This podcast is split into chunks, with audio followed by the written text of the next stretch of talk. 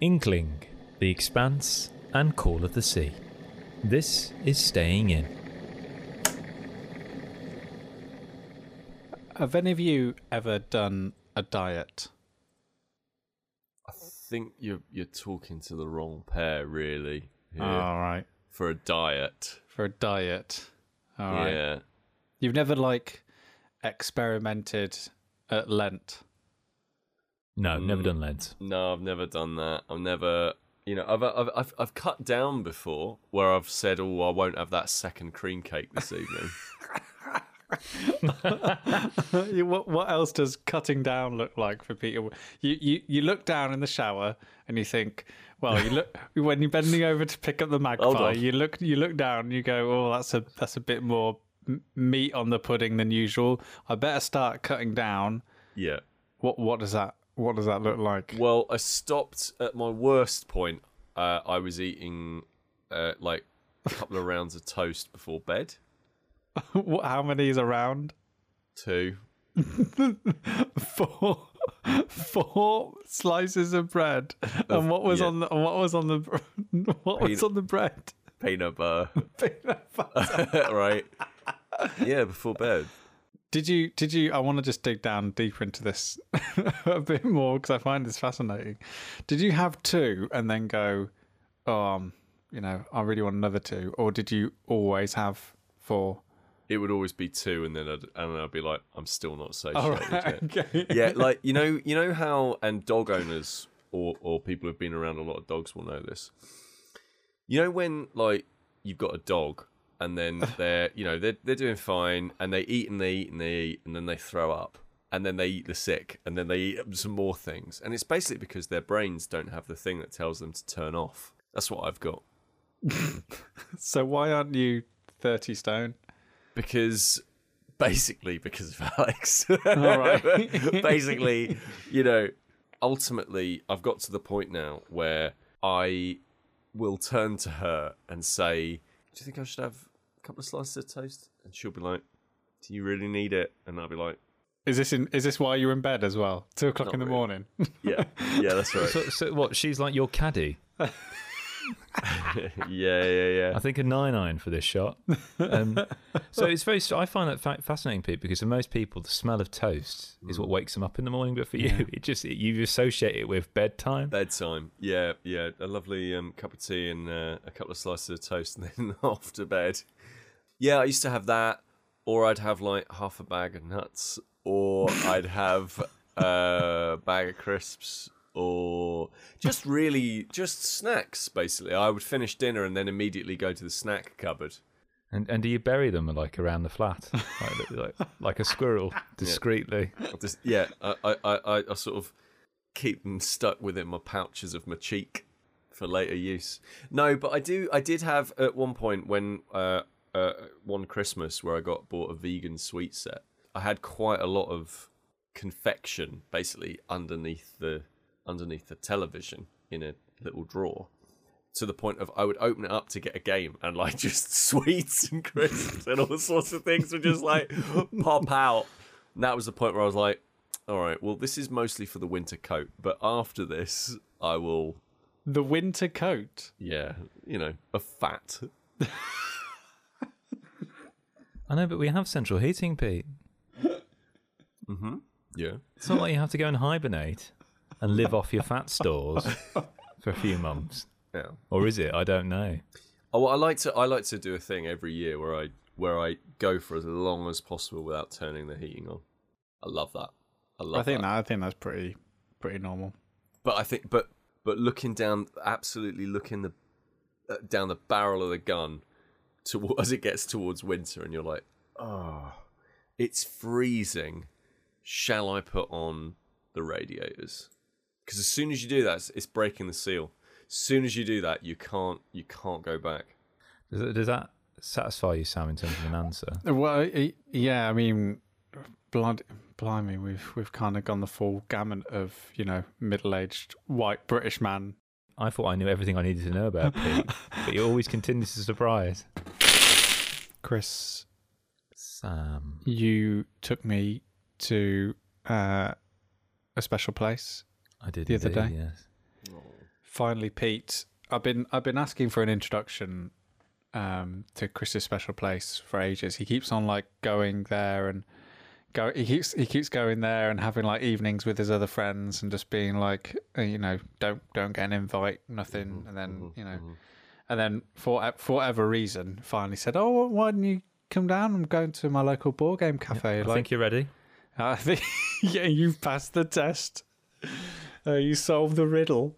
Um, so yeah, Kris invited me um, to join him and a friend of ours, a mutual friend, at his local board game cafe, Board Beans. Board Ooh. Beans, Which cafe. has recently just opened back up yeah, after being unfortunately closed during lockdown and doing a fantastic service of board game rentals, which we talked about in previous episodes of the pod.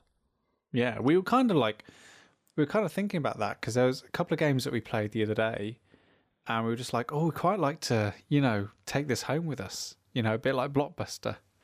You know, we we've had like a taste of this game, but we'd really like to play it again and, and take it home. Anyway, um, so yeah, so we went to we went to Board Beans, and Paint us a Oh. picture. Paint us a picture. What happens when you walk in? you walk in, and you hope that you're going to recognise the people you're looking for because they might be wearing masks. hmm Uh, it's not like chance encounters. It's a bit more like open plan. Lots of uh, nice wooden tables and wooden benches to sit on, and then the standard sort of the standard issue wall of games. Yep. It's quite a nice setup because it's got a big like wall of games, and then it's got like a smaller sort of like side cubby of um, family games, specifically family games. So a lot of stuff from HABA in there actually Ooh. which is really nice to see. Which is all pretty much bright yellow. Which is all yeah, bright yellow. And then alongside the family games, there's a nice sort of selection of smaller things like like some two player games, I think, and things like like Love Letter and you know the Mind, like small little box games like that. And then uh, just like a countertop filled with some really nice cakes and brownies Oh yeah. and sweets, and uh, then obviously in the corner the games for sale. Which, uh, whoops. So, so yeah, so we we went there and we had oh, it was so it was just really nice to like not be in each other's houses and to just experience like a social event with like other people and other strangers. Like I, I know that sounds weird but like that's the appeal of for me like theater cinema. When we went the other day it was there was a pokemon tournament on um so it was it was rammed like there was loads and loads of people in there and it was just absolutely you know buzzing and it was a, a really nice environment to be in like sharing sharing the the joy of one singular thing with other people together It's nice to be going out and being around others that share a, an interest, but you don't know, isn't it? It's nice. It feels a little bit more. It's like Yeah. a reminder of normalcy. Yeah, I mean, like, um, I think what defined it for me is we were in there, and uh, we uh, were staying quite late, and um, some people walked past, and then they they they knocked on the glass. They went. And ran away, and I was like, "Yeah, you know when you're in a, like a Yeah. niche thing that, that The, the British public is back. yeah, like and that's like the most like we're back to normal, everyone. Yeah, yeah. I, I really like that board game cafe experience because it is like being in a restaurant where you're waiting for your food and then you see what you see what other people have had delivered to their table and go, oh gosh, what, where's that? And you look at the menu. it's a bit like that. You look and go, what what are they playing? Yeah, yeah, yeah. There's a there was a there was a table next to us playing. Was it The Alchemist? Alchemist, yeah, yeah. and yeah, they were playing that. For interesting. the, we were in there for about three, four hours, and they were playing that one game for that. I don't even think they'd finished by the time that we left. Jeez, and um, it wasn't quite like the time, Kris, that we were in Sugar and Dice in Liverpool, and we were playing some stuff together, and some people walked in and they pulled Dead of Winter, didn't they, off the shelf, and they literally like opened the rules on page one and went, "All right, everybody, all right, everybody, set up." And I was just like, "Oh my god, you're." I've got that here actually. We need to play that at some point, Sam. Yeah, actually, we I have it do.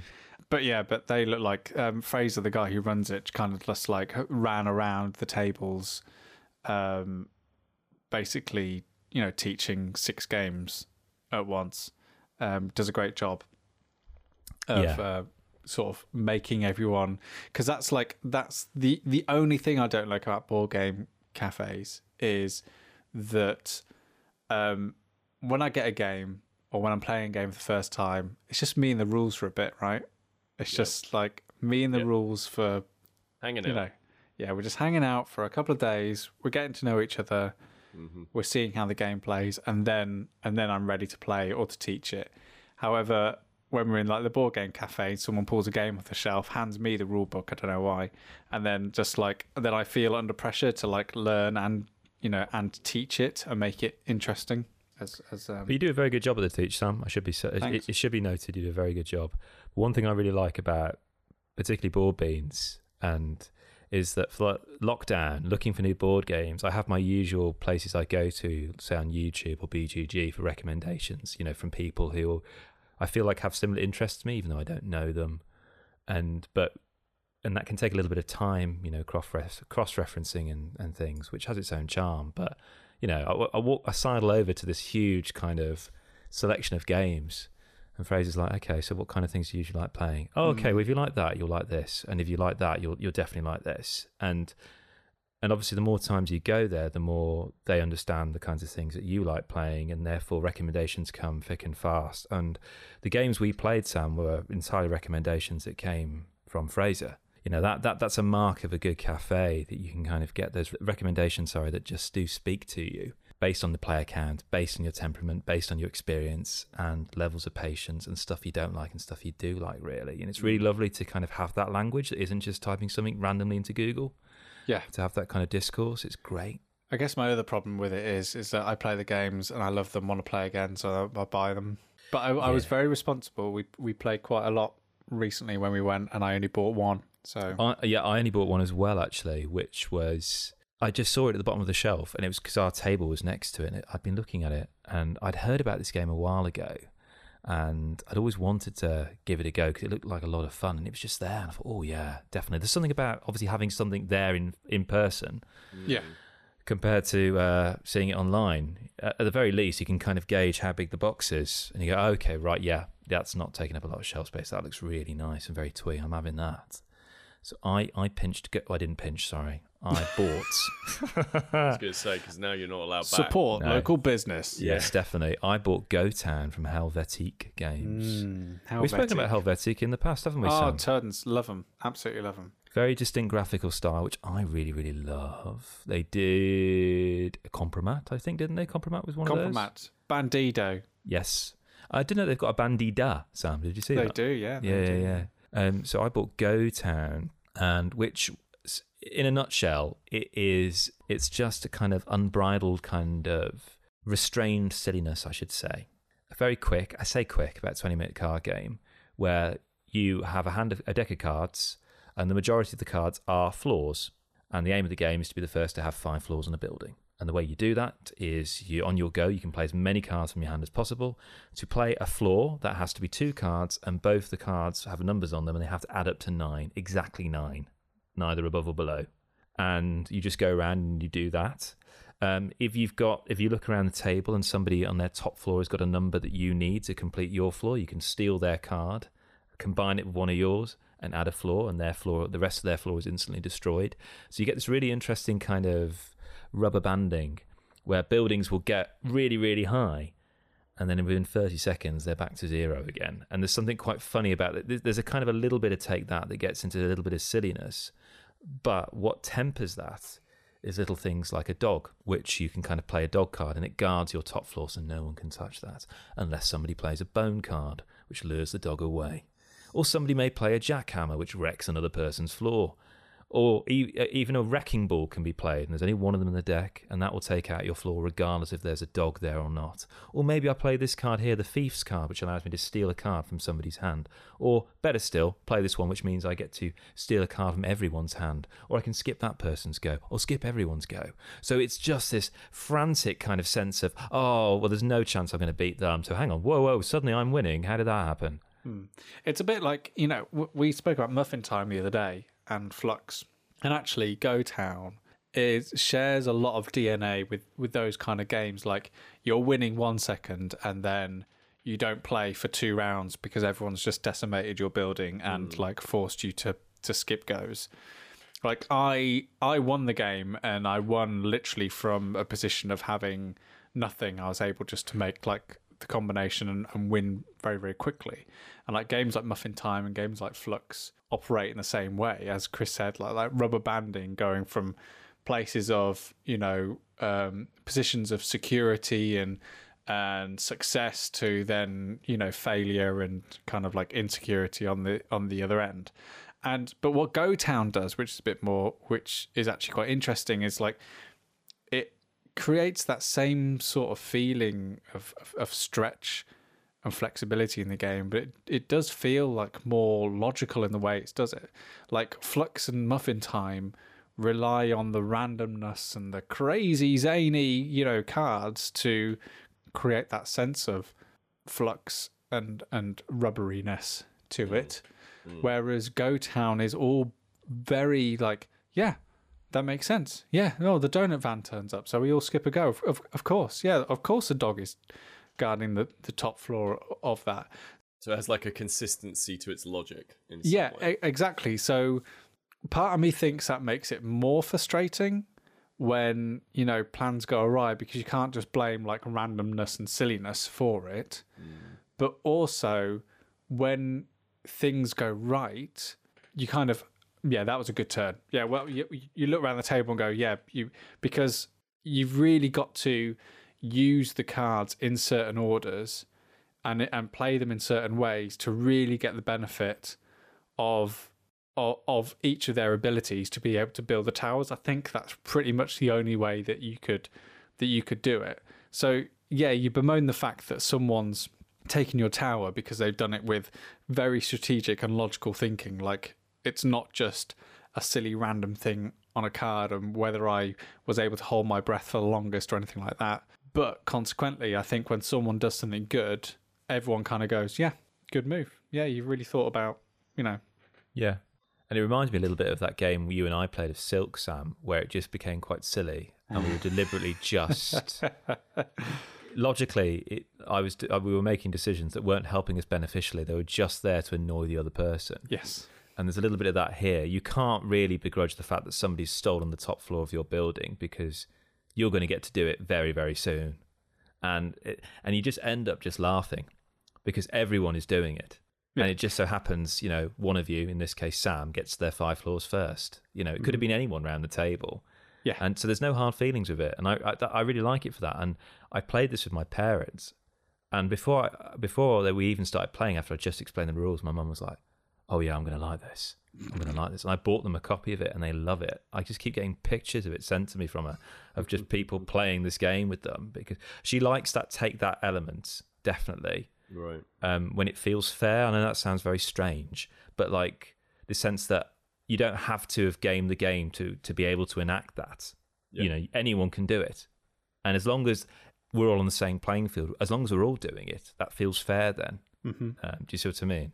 So yeah, it, absolutely. I really, I really, I, I like it definitely. I don't know if it's because I'm in the kind of honeymoon period of it at the moment, but it's an it's a nice filler, and I haven't played a nice little filler for a it's while. a, it's really. a throw it in your bag game, isn't it, Kris? Along with Bandido, it's you know it you know it is another game that you could just throw in your bag and and you know share Bandido solo, but Go Town definitely feels like the same sort of size game, but a, an experience you can share with other people. I'm I'm desperate to try more from Helvetiq. Forest is another one that I'm quite yes, they had that that, on the shelf at Board. Beans.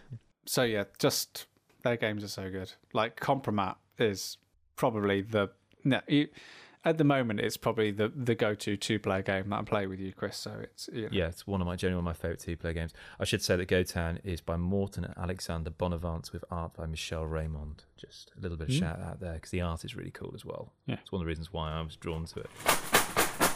Now, obviously, when you go to somewhere like a board game cafe or whatever, they've got all you know tons and tons of games. You know, there's there's a PDF for, for board beans that you can print out. Don't know why you would laminate possibly, and peruse at your leisure to see what you might want to play next time you go. But of course, I'm the madman who brings his own games, who checks that list for games What? they don't have, and then brings. No, Pete, it was like it was Pete, it was like a, a Sergio Leone western where the cowboy just walks through the door and everyone just turns and looks, and the person stops playing the piano. and of course, I brought my own um, like token trays and um, card which holders. nobody made fun of you. Everyone's like, "That's a really good idea. That's a Do you wanna- really good idea." Do you, do you want to know something? I think I agree with those lads who were outside shouting at you lot. Uh, That was the Pokemon crowd. yeah, yeah. yeah, I did bring a couple of games with me. Actually, um, one of which we can talk about uh, later, The Expanse by Geoff Engelstein, which I think is a really interesting case of like uh, an exceptional game with maybe, well, no, definitely not great artwork, uh, but we'll get onto that. Um, but we also played Inkling, which is a, a game that was only released this year from Osprey. Ooh, Great, fast becoming one of my favorite word games. Yes. So the reason why I want to talk about it, not only is it like a great game uh, by John Keyworth, and it's got great art by um, uh, Kwanchai Moriah, but yeah, it's just another because we talked about Masterword the other time, and and I've been thinking a lot since then about you know what makes a good word game, hmm. and Inkling kind of demonstrates a lot of a lot of what I think makes a good word game. First of all, I don't really like Scrabble. I went through a period of playing Scrabble with a partner, like ages and ages for ages and ages. Like we played it all the time. Like I, it, it got to certain levels where we bought a Scrabble dictionary, and you know I learnt all the two-letter words for Scrabble, so I could like dominate and basically cheat the system. And then ever hmm. since then, I've kind of gone, well, you know, am I really having fun with words here, or am I just manipulating the odds of what's in the bag. And then like Bananagrams was the first sort of word game that I played, which kind of smashed this illusion that Scrabble is like the be all and end all of, of, of word games. And Bananagrams is, is a great sort of, th- it is a great chucking in your bag game because it just comes in a nice little banana pouchy. It's lovely. And Inkling, it's actually exceptionally chaotic for you know a genre of games that we kind of feel as quite cerebral and kind of quiet you know around Right. the table quite a lot of what we assume like all right we're going to play a word game now like decrypto or code names you know a, a, a, you know a, quite a lot of your time in like master word is spent sort of pensive thinking and you know deduction and trying to you know think of the best word to describe something and capture everything. However inkling is a word game which is all about creativity. And it's all about creation and i love it for that. So how inkling works is you get this deck of these cards you know wonderfully artfully made and they each have them on a letter one of the 26 letters of, of the alphabet. However the way the letters are constructed they're constructed in such a way that they can be potentially manipulated to be any other of the letters of the alphabet. So, for example, an S is broken through the middle, so you could make that S into a C, or you could cover over half of it and make it into an N, or cover over half of it and make it into a into a U. You could turn it on its side and maybe it's a W, turn it around and maybe it's an M.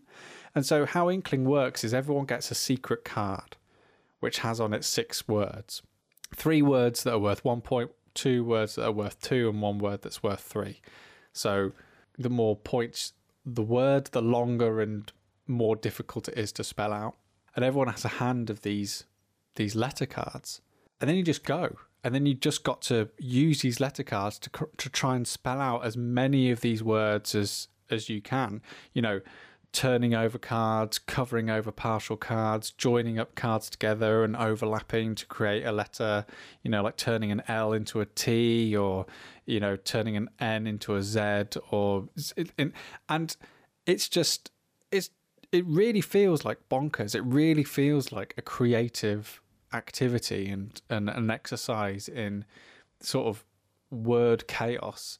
And I think what kind of sums it up is, uh, is that how the game scores is that you get points for how many words the people on your left and right get correct for yours. So everyone sort of guesses the person, looks at the left and looks at the right and tries to guess what the words are.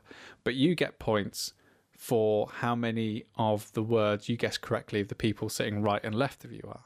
And when we played it, it got a point where we are all just like, I've got to stand up. You know, when we like pushed our benches aside and we we're all just like looking over the table, like the guy who runs a cafe started come over and just like, yep, got that one. Yep, got. And I was like, I can't. I can't. Can you give me a clue? Because I can't. And like, you know, it was almost like we were all looking at like separate magic eye pictures. Like I was like leaning in, crossing my eyes, pulling my eyes away to try and like form this image of this word that that Kris um that Kris has uh, like not created but almost curated like the hmm. way that the letters are you don't ha- you will never have the letters that you need to sp- you might be if you're lucky but definitely for the longer words, you do not have the letters that you need to make to make these words. So you have to be creative. You have to spell things wrong. You have to suggest and manipulate and and sort of really sort of play to your opponent's sort of sense of logic and sense. And like we were just, you know, standing up around the table like giggling and laughing at like all these like wonderful little like tableaus we'd all created and like trying to guess guess all these words. And I think for me, the one thing a word game should always do is make you feel clever mm-hmm. and not make you feel like an idiot for not knowing, quote unquote, the long words. An inkling passes on both those scales because you feel enormously clever for having made, you know, I mean, Kris's is a great example. If you go onto our Twitter or Instagram page, you'll see how he managed to spell architect, which is a work of art. Like like he was able to like do that and not feel like an idiot, you know, for not knowing what an architect is or, you know, just so like that's what a word game's got to do. An inkling's incredible at doing that. No, I should say I do know what an architect is. Um, yeah, but uh, yeah, but what I'm saying is you don't know you don't need to know how to spell it in Scrabble, no, for example. Exactly. No, I agree. No, definitely. Like one thing I do like is it gives you a degree of flexibility just in case you feel, oh, I've just been hand, hand dealt this hand of cards. There's no way I can do yeah. anything with this. Each round you get more cards, but also you have the opportunity to shed some cards and draw up. And obviously, there's a little bit of a risk there. What if I get rid of something that actually is more useful than what I'm about to pick up? But it's a really interesting choice. Okay, what do I get rid of? And my strategy was okay, well, I'll, I'll just risk it and just get rid of multiples of stuff because I'd rather have it. It's better actually to get something that looks more like a squiggle than an actual letter because I've got something to play with then. It's easy for me to kind of lean into that ambiguity. It might be that I have every single letter apart from one, and I'm hoping that Sam will be able to fill in the gaps per se and kind of get what I'm going for. So, what you're trying to do almost is it, you're trying to make it something distinctive, like your own handwriting, really, but yeah. with Hmm, these mm, patterns and certain twists and of a card, a tilt of a card in one direction can be just enough to turn a B into an A or whatever. Say, for example, you you've got to you've got to really take creative license.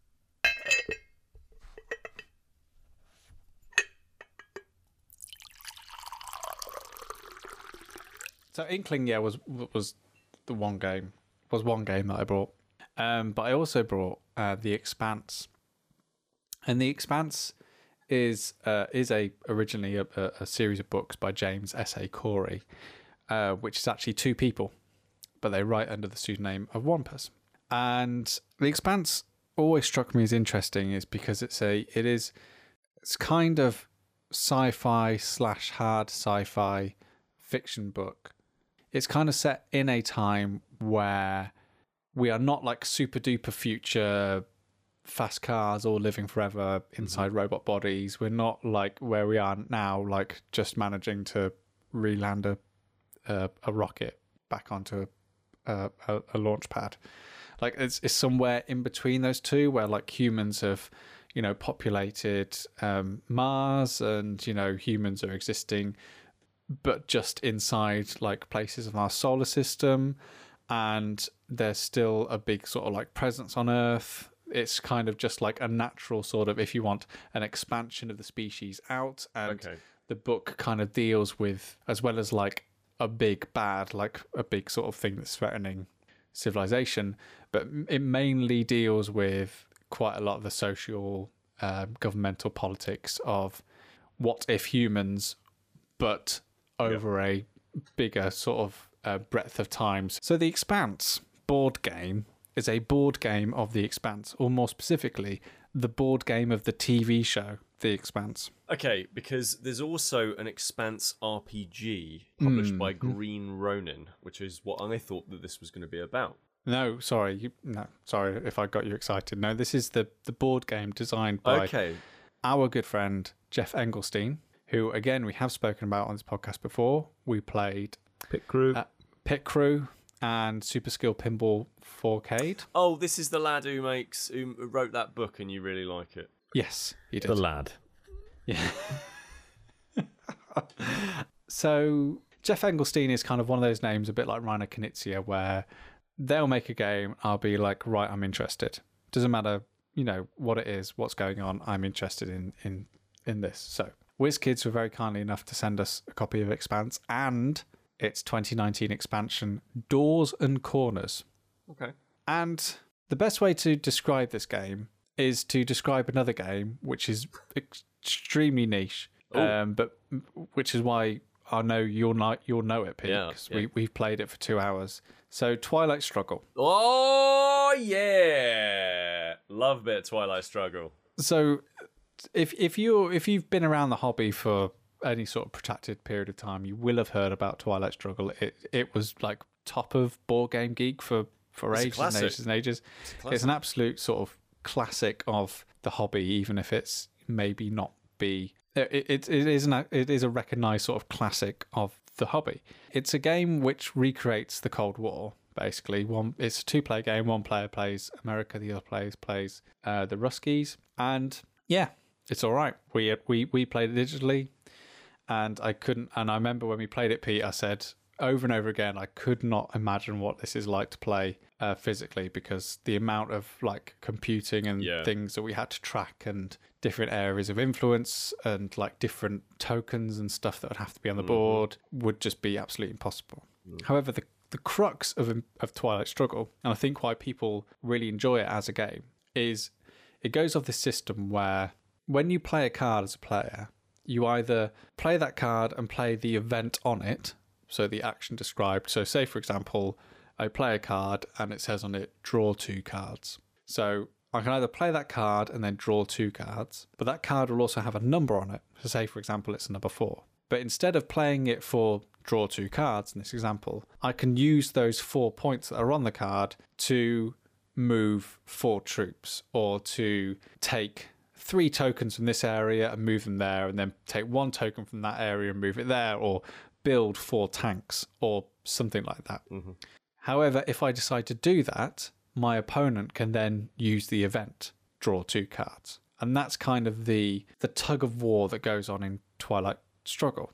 Do I use it for the event? Do I use it for the points? If I use it for the points, I'm giving my my opponent access to the event. What are they going to do with that, etc. So the Expanse uses the same system as Twilight Struggle. However, everything is a lot more stripped back. Everything is a lot more dialed down. I hate to say it's my first Twilight Struggle, but it kind of is. I don't necessarily think that's a bad thing, but yeah, go on. Exactly. It's not a bad thing. And also, the player count is ramped up to at least four players. Okay, that's good. And you know what? It's really, really, it's a really, really good area control game. And there is something really innately delicious about that system. And it's employed here in a way that is really, you know, it, it's it's always going to be compelling. That there's always going to be something you want to do in the game that's going to take action points. But if I do it, the people around the table are going to be able to do X, Y, and Z. And that's just, you know, if you strip that all away, that's just a really compelling piece of like game theory in its in itself. And the expanse, you know, pulls it all off. Everyone plays sort of asymmetrically. We're all doing different we all can do different things. Like one of us is the UN, one of us is Mars, one of us is the rebel belters, um, the other one someone else can be um, the big corporate um, powerhouse that's the center of the at least I know at least first two expanse books. And they all operate in a different way. Like the UN um, can put lots of um, influence and um, diplomatic effort into areas. The Martians are a lot more aggressive, and they have a lot more like fleets and military power. But but so not done in a way that's like overly like root. It's not like root. It's not like a whole different rule set, a whole different like way of thinking and mechanics. It's just like little things that just give you the suggestion of like this is what your what your team is like. This is what your you know your organization is like to play with, and you just you're on this map which has all these different like bases and everything's like surrounding in the solar system. So you got like earth and you got like jupiter and the bases are all of jupiter's moons and saturn and mars. And it's just a little area control game where you're just like moving ships around putting influence down onto bases, and then whoever's got the most influence and presence in a location gets certain scores and certain points. And if you like that kind of thing, if you like the games of like diplomacy and sort of like a gentle like war game and a gentle um, sort of area control experience where you are, you know, thinking about how to move and manipulate sort of tokens around geographical spaces in a region in order to eke out the most points from an area, mm. all surrounding this wonderful like card system of balancing events plus points. The Expanse like absolutely nails it. I remember the the guy we were playing with, Chris, was was really taken with it, wasn't he? Just really... oh, he lo- he loves this sort of stuff. Definitely. Yeah. Like I played Gaia Project with him a few months ago, which we rented from Board Beans, and he really really loved that because it does scratch that itch. You're you, you're kind of moving cubes and tokens, but to pick up on what Sam was saying, it isn't a game board that is full of cubes. No, you're not going to accidentally brush your sleeve and then have done away with an hour's worth of game. Mm-hmm. Um, so there's there's enough there doesn't intimidate you, but enough that it's enough there for you to just sink your teeth into, really, which is quite nice. But as a, a as a licensed product, mm. how how thematic is it? Because there's always that push and shove of do you make a license board game that is close to the subject material, as in the One Ring, for example, like you're trying to replicate um, you're trying to replicate, you know, the Lord of the Rings, right? You're trying to, or the War of the War for the Ring, for example. You're trying to replicate specific specific parts of the story, basically, right?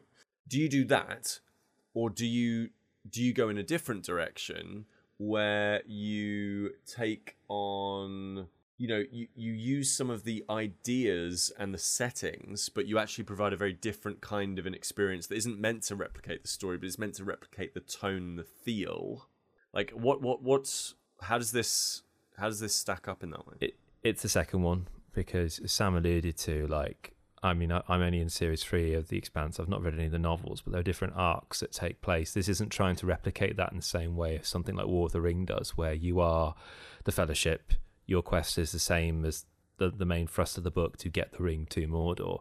Here, you're very much in the world of the Expanse, and the delineation kind of factors in relation to those cards. So, yes, Sam could choose to take the points, and that allows his opponents to use the action on that card, but only if their faction is eligible to use that card. So there were mm. certain cards for me as a belter, for example, I just didn't have access to because they were something that only the Martians and the Earthers could have, and vice versa. So there, there are these slight little modifications there that that kind of add a little bit of variability that feel like you're distinctive. You feel like again, like it is in the world of the expanse of these factions, there's this uneasy tensions between them and occasional alliances. I can't remember what it was called, Sam. At the end of each round, we get access to is it a tech card or a technology card. So you're kind yeah. of upgrading with each round as well. And again, that, that lends itself to the themes. I see Earth has got these massive cubes. Um, mm-hmm. Mars has got ships because they're all about firepower. Me, I've got these tiny little scrappy ships. I, am very good at kind of building stuff from scratch, as it were. So I can kind of surreptitiously move around, and I was very good at getting the majority of ships in certain places because of it. So I never ever felt that it was unbalanced. I think Engelstein's done a fantastic job of honouring the various factions of the show. Um, and you're feeling like you're playing in the expanse without playing the expanse's story if that makes sense. Mm-hmm. Uh, yes, there's the Roci, the ship there that every player has access to, though, and and that pick, speaks to the fact that throughout the narrative, that ship forms its own little mini alliances with different factions. It, it, it, it's it's it's an it's this kind of unexpected kind of pawn within this kind of larger kind of global threat, this global conflict, really. And the fact that we all get access to that is great, really. You know, a tight hour for three of us. You know, Mm. where me, me and you, Pete, played Twilight Struggle for maybe two hours, and we didn't even. No, we did. We did. We we, we did Did we finish. finish? The, yeah, the, Ah. the, the the atomic bomb finished us off. Oh right, okay, yeah, all right, yeah, oh yeah, I remember. But after like two hours. Oh of- yeah, yeah, absolutely. And I dread to think what that would be as a as a as a sort of cardboard version. So yeah, so the expanse is you know exceedingly tight. It's only an hour, and like unlike most of games in this sort of in this sort of genre, this semi sort of like war, very what seemingly very serious, lots of tokens representing military might and all this kind of influence. The expanse is was a really easy game for me to teach, especially in like you know a board game cafe environment, because you only ever do one thing: you pick up a card. That's it, and the card determines either how many actions you can take this turn or what event you're going to you're going to play out, and that's it. So we were able to set up the board, and I was able to go like, right, you're playing first, Chris. Pick a card, and that was it. And and you pick a card from this shop front almost a bit like strangely Concordia, even though I bought it with me. And so the the, the card at the top you don't have to pay anything for. Uh, the second cards, second and third cards cards are like one point each of your own like victory points to pay for, and they get more expensive as they come along. So what's interesting about how like scoring works and how what Kris was saying about like when the end of rounds come around is that the scoring cards will appear in that track. So there is situations where you can be like, I'm looking in really good shape, right? I'm gonna I'm gonna buy the scoring card and we're gonna trigger a scoring round right now. And we had an instance where um, the guy we were playing with was dominating and he was able to trigger two scoring rounds back to back and like really make it like an interesting contest. And all of this all of these really, really nice sort of tight, interesting decisions where if you're someone just like new or interested in the hobby, this could be a brilliant gateway game. It's like, oh, I really liked how this game does that. Right, here's something else. I really liked how this game handled, you know, asymmetry. Well, here's root. You know, crack on if you love asymmetry. Like, however, there is one part of this game where I feel like it really dips in in such an exceptional way that really does put me off bringing it to the table again. Not so much that I'm not going to, because I think we've already all, already kind of said like that we'd all like to play it again, especially with the um, expansion, the doors and corners expansion, which adds like things like variable setup. Kris, it like randomizes the techno, the technology skills that we get at the end of each round. So those are kind of different, and you can't like judge them. It adds like um, changes like different win states and different scoring opportunities. So I think, and they're all like modular things that you can add on to kind of like really beef up or just like gently adjust how the experience goes. That sounds like, you know, that's what a good expansion should be doing. However, for whatever reason, they chose and probably price more than anything because you know making artwork and hiring a designer and all that kind of stuff is expensive. So they've just taken shots from the tv show and, and used it for the card art and used it for some of the other like the player mats.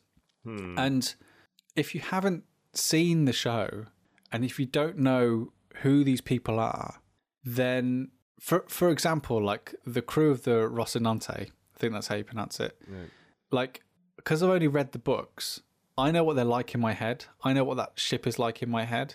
If you have a card that's like called Last Resort or whatever, I have a picture in my head of what that might look like in the Expanse universe.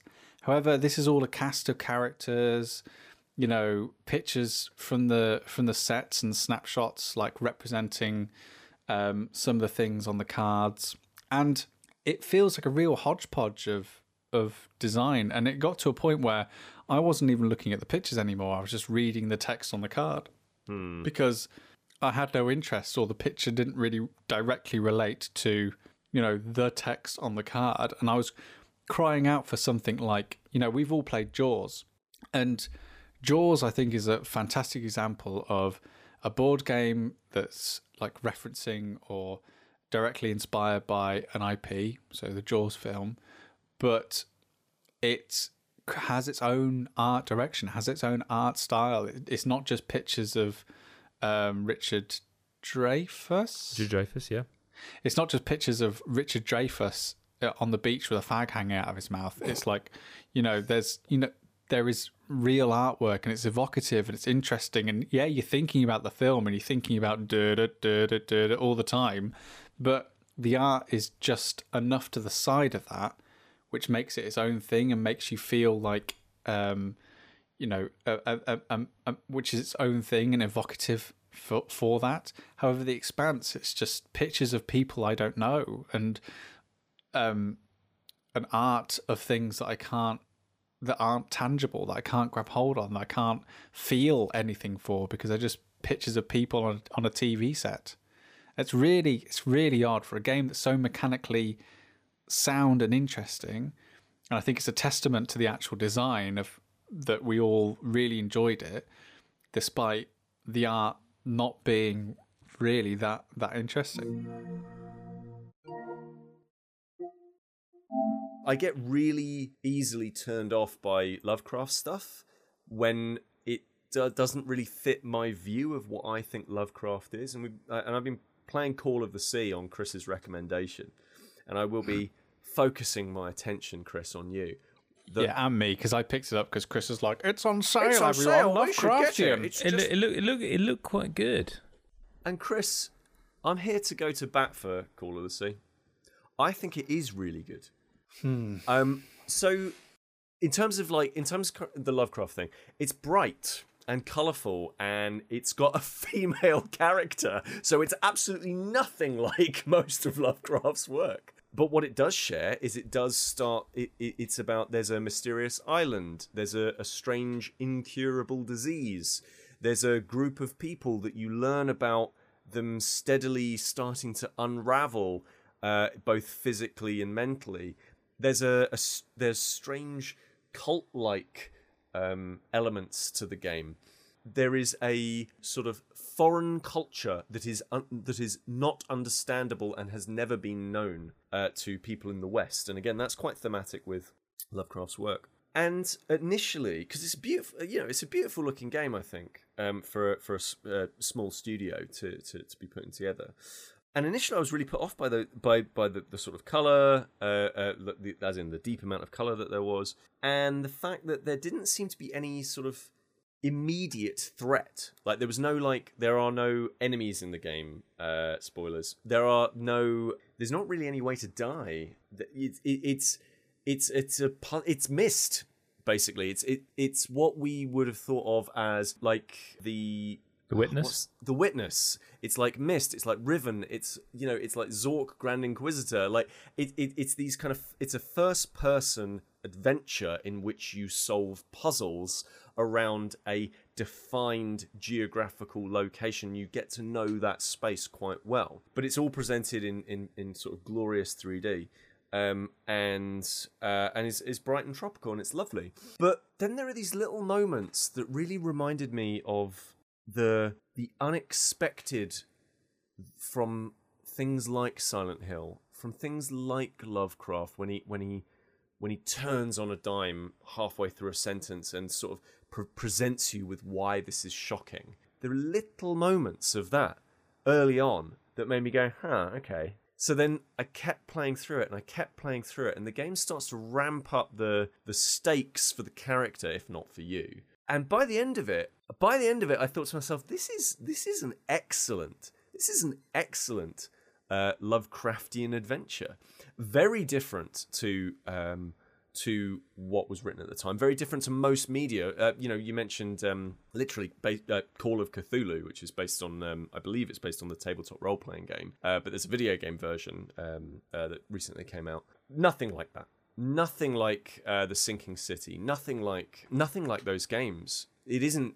It isn't all dark, goopy tentacles. It isn't all strange, uh, twisted abominations. It isn't it isn't anything like that. It, but it's but it's a very different story, and it actually reminds me, strangely, of Lovecraft's ghost-written work for people like Harry Houdini, where he actually, because he had to write in a slightly different tonal style, he still shared some of the mythos in some of his ghost-written work, and the style feels feels very different, partly because he's writing with the writer and making revisions, partly because he's ghostwriting it and trying to get a different voice. But it reminds me a lot of that. Reminds me a lot of the the Dreamlands that he wrote about as well, um, that are kind of part of the mythos. We I think they are part of the mythos. Um, they certainly have retroactively been added in, and it just reminded me that that there's a lot to Lovecraft's. There's a lot of depth to the mythos that is kind of not explored, and instead we end up with these black and green video games that are you know that are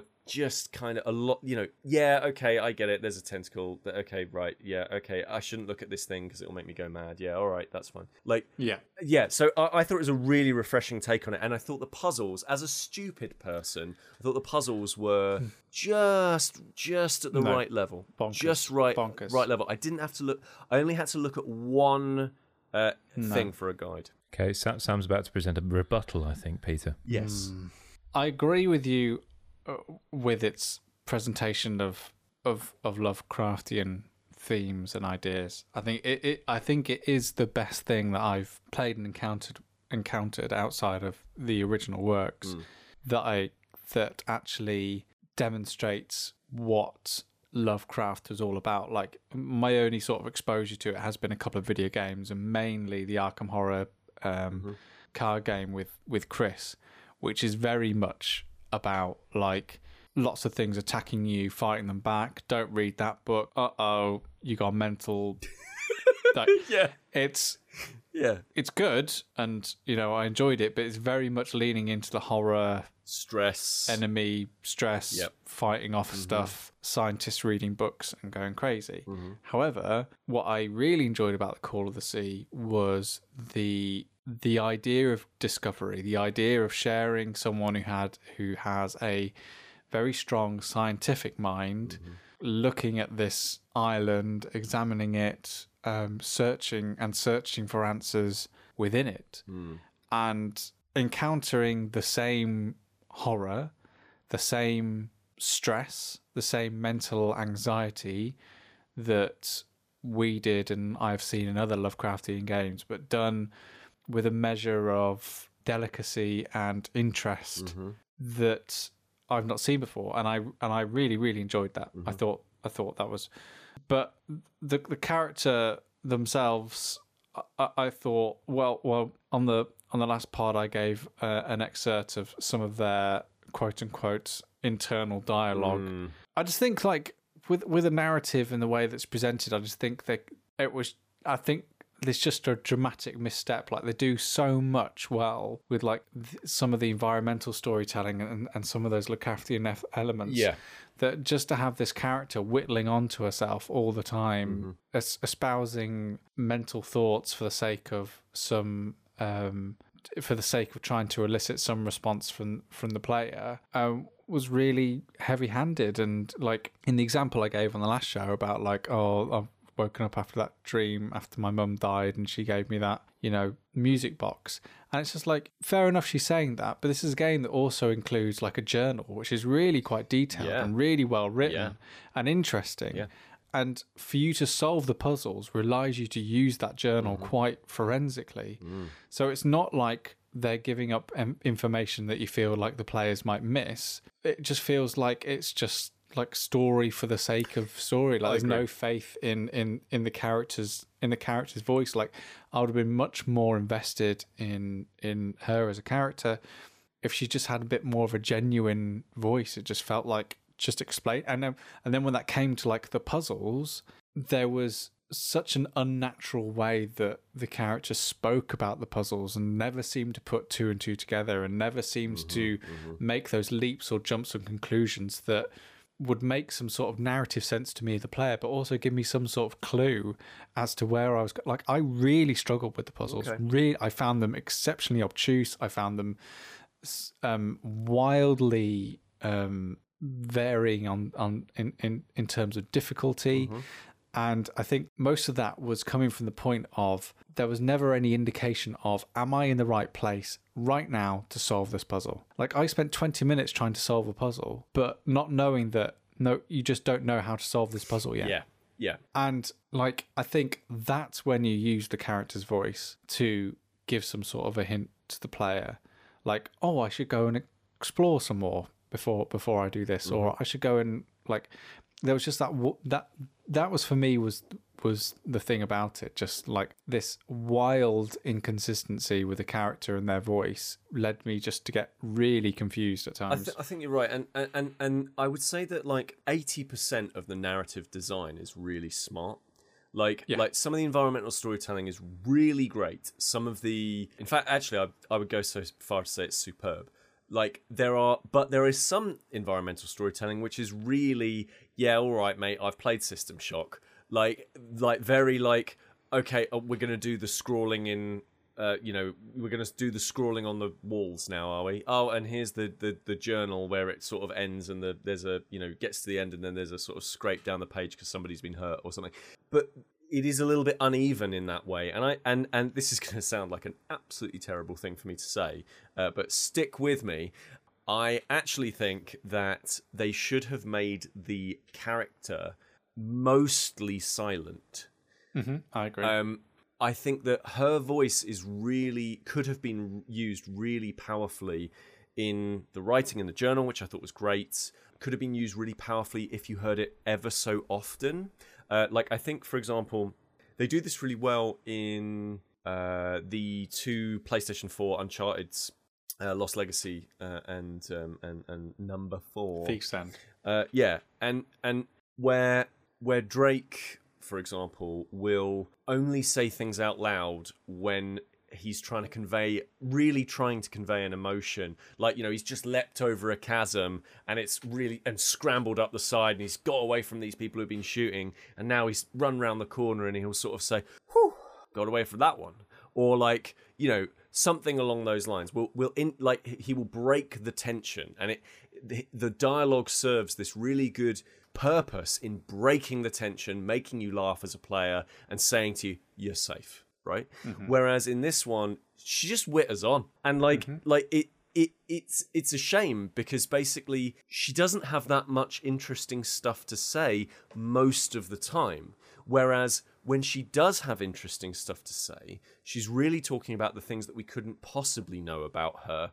Um, where where she's kind of reminiscing about. There are moments where she's kind of uh, there's a uh, there's a really good moment when she's headed towards a specific um, part of the island, and you're on a boat, and she's just kind of talking and reminiscing. And by this point in the story, she's seen some stuff, and it would make sense for her being alone to start talking about herself, to start unraveling slightly. And but they never use they never use her talking to herself as a sense of her unraveling. They just use it as a hey player, here's some backstory we didn't want to show you, so instead we're just going to tell you about it, which I think kind of sucks. And I do agree with you that some of the puzzles are a little bit am I in the right location for it? I never really ran up against those problems, I've got to say, and I think once once I did have the everything I absolutely needed, I think there was only one or two occasions where I was like, what do I need now? I think the puzzles range uh, they certainly range in quality certainly but i do think that there are some really smart ones in there especially around cracking codes and patterns and, and that kind of stuff which again i kind of feel really leans into the the lovecraftian it's staring you in the face but you can't understand it uh feel to the whole thing. Yeah it's it, uneven basically is is what i would say.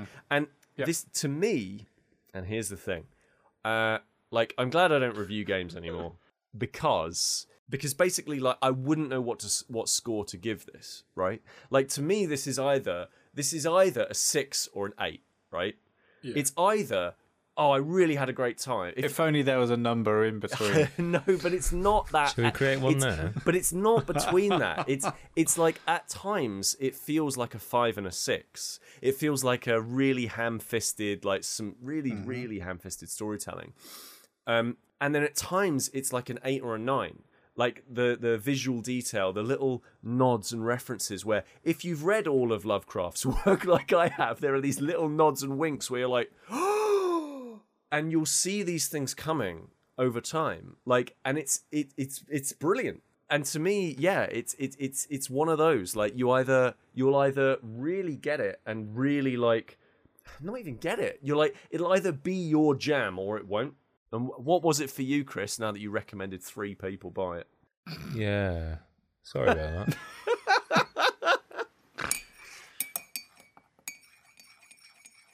Okay, that was another episode of Staying In with myself, Kris Darby, Peter Willington, and Sam Turner. Hope you're doing okay. Um, hope you enjoyed that episode. We covered quite a lot of ground there, actually. There was some laughter, there was some tears, and we learned a lot about each other and what we eat before bed because that's now a thing, apparently. Okay, you're probably irritated by me um, harping on about this all the time, but I'm going to do it. Stayinginpod.com is where you can find us if you want to. You don't have to, but if you want to, it's there. I don't know, just in case our voices aren't enough. You want to kind of see what we look like, and Instagram will solve that for you. Also, our Twitter page as well, um, as well as our Facebook page at Staying in Pod is all you need to kind of navigate your way to and through those various different platforms. The Instagram feed, to be honest, is my personal favorite. Um, I don't tend to do social media, but the gram is where it's at. And Sam has been incredibly diligent with his unboxing of various different things. I think I saw a puppet there the other day.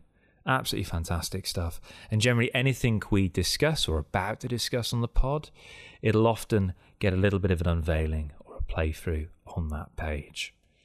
Um, also, as well, if you just want to say hello to us, hello, um, stayinginpod at gmail.com is our email. However, if you want to give us a wide berth and you just want to kind of almost like the expanse, just orbit us from a safe distance, then you can kind of check out our Board Game Geek page, which has a, a wonderfully curated list of every single board game we've reviewed on the pod. And likewise, our Steam curation page um, has on it all of the video game stuff we've talked about. I think that's it really for kind of stage business and housekeeping. So, um, see you in two weeks. Uh, take care. Have a good one. Bye.